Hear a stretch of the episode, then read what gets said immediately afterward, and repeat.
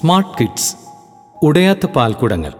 കഥ sister Jiya M S J. ചിത്രീകരണം വെങ്കി. വല്യമ്മച്ചി പണ്ട് കാലത്തെ ഒരു കഥ പറഞ്ഞു തരുമോ വീട്ടിൽ മുത്തശ്ശനും മുത്തശ്ശിയും ഉള്ളവർ നല്ല കഥകൾ കേട്ട് പഠിച്ചു വളരണമെന്ന് ഞങ്ങളുടെ ക്ലാസ് ടീച്ചർ പറഞ്ഞിട്ടാ. നല്ല കഥ പറയുന്നവരെ സ്കൂളിൽ നടക്കുന്ന കഥാമത്സരത്തിൽ പങ്കെടുപ്പിക്കും അത്രേ നല്ലൊരു കഥ വല്യമ്മച്ചി പറഞ്ഞു തരണം. നാലാം ക്ലാസ്സുകാരി ചിന്നുമോളുടെ ആവശ്യം കേട്ടപ്പോൾ വല്യമ്മച്ചി അതിശയിച്ചു പോയി ജീവിച്ചു തീർത്ത കഥകൾ ഒരുപാടുണ്ട് പറയാൻ പക്ഷേ ഇതുവരെയും കേൾവിക്കാർ ആരും ഉണ്ടായിരുന്നില്ല വ്രണം വന്ന് വിങ്ങി വീർത്ത ഇടതുകാൽ മറ്റൊരു കസേരയിലേക്ക് ആയാസപ്പെട്ട് കയറ്റി കയറ്റിവെച്ച് ചിന്നുമോളെ നോക്കി വല്യമ്മച്ചി മനസ്സ് തുറന്നൊന്ന് ചിരിച്ചു. പപ്പയും മമ്മിയും എത്തും മുമ്പ് വേഗം പറഞ്ഞു തീർക്കണം. വല്യമ്മച്ചിയോട് സംസാരിക്കുന്നത് കണ്ടാൽ അവരെന്നെ വഴക്കു പറയും. മറ്റൊരു കസേര വലിച്ചിട്ട് ചിന്നുമോൾ കഥ കേൾക്കാൻ തിരക്ക് കൂട്ടി. മുഖവുരയൊന്നും കൂടാതെ വല്യമ്മച്ചി കഥ പറഞ്ഞു തുടങ്ങി. ഭർത്താവ് മരിച്ചുപോയൊരു പാവപ്പെട്ട സ്ത്രീ അവളുടെ ഒരേ ഒരു മോനെ വളർത്താൻ അയൽ വീടുകളിൽ കൂലിപ്പണിക്ക് പോയി. ആൺകുട്ടിയല്ലേ എങ്ങനെയെങ്കിലും അവനെ പഠിപ്പിച്ച് വലിയ ജോലിക്കാരനാക്കണം. അതിനുവേണ്ടി അമ്മ രാവും പകലുമില്ലാതെ ഓട്ടമായിരുന്നു. ഉണ്ണാനും ഉറങ്ങാനും അവൾ മറന്നു. കുളിക്കാനും ജപിക്കാനും അവൾക്ക് സമയം കിട്ടിയില്ല. അവളുടെ കുഞ്ഞിന് തീരെ ആരോഗ്യക്കുറവായതിനാൽ രോഗങ്ങൾ അവന്റെ കൂടപ്പിറപ്പായിരുന്നു കൂലിയായി കിട്ടുന്ന പണം മുഴുവനും ആശുപത്രിയിൽ കൊടുക്കാനേ ഉണ്ടായിരുന്നുള്ളൂ. നാലു വയസ്സായിട്ടും അവന്റെ ശരീരം മെലിഞ്ഞുണങ്ങിയിരുന്നു. എന്നും രണ്ടു നേരം പാൽ വാങ്ങി കൊടുക്കാൻ പോലും അമ്മ നന്നേ വിഷമിച്ചു. ഒരു മാസത്തെ പാലിന്റെ പണം കൊടുത്തു വീട്ടാത്തതുകൊണ്ട് ഇന്നു മുതൽ പാൽ തരില്ലെന്ന് പറഞ്ഞ് പാൽക്കാരൻ മാധവൻ ഒരു ദിവസം അമ്മയെ കണക്കിന് ശകാരിച്ചു.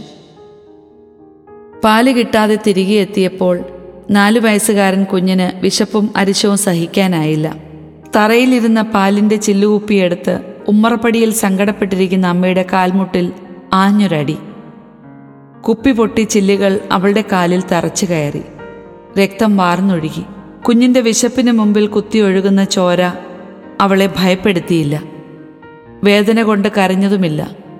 സ്വയം മുറിവുകൾ വെച്ച് കെട്ടി കുഞ്ഞിനെ ആശ്വസിപ്പിച്ചു. അന്ന് കാലിൽ തറച്ചു കയറിയ ചില്ലുപൊടികൾ വർഷങ്ങൾക്കിപ്പുറം അവളെ ഒരു ചട്ടുകാലിയാക്കി. തന്റെ ആരോഗ്യമോ ആയുസ്സോ നോക്കാതെ മകനെ പഠിപ്പിച്ച് വലിയ ജോലിക്കാരനാക്കി വിവാഹവും കഴിപ്പിച്ചു. ആകാംക്ഷയോടെ കഥ കേട്ടിരുന്ന ചിന്നുമോൾക്ക് മിഴി നിറഞ്ഞു സങ്കടം കൊണ്ട് വല്യമ്മച്ചിയുടെ സ്വരമിടറി കാർപോർച്ചിലേക്ക് വണ്ടി വന്ന് നിൽക്കുന്ന ശബ്ദം കേട്ട് വല്യമ്മച്ചി പെട്ടെന്ന് കഥ പറച്ചിൽ നിർത്തി കണ്ണുകൾ തുടച്ചു. ചിന്നുമോളുടെ പപ്പയും മമ്മിയും ജോലി കഴിഞ്ഞെത്തിയതാണ്. അയ്യോ അമ്മച്ചി കഥ മുഴുവൻ പറഞ്ഞില്ലല്ലോ.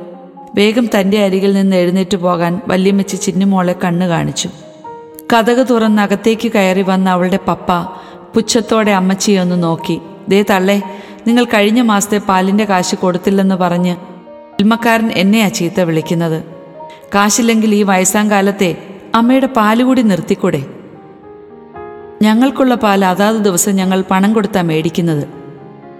വെറുതെ മനുഷ്യനെ നാണം കെടുത്താൻ. വിതുമ്പിയ ചുണ്ടുകൾക്കിടയിൽ നിന്നും കഥ പൂർത്തീകരിക്കാൻ ഒന്ന് രണ്ട് വാക്കുകൾ കൂടി ആ അമ്മച്ചി തപ്പിച്ചികഞ്ഞെടുത്തു.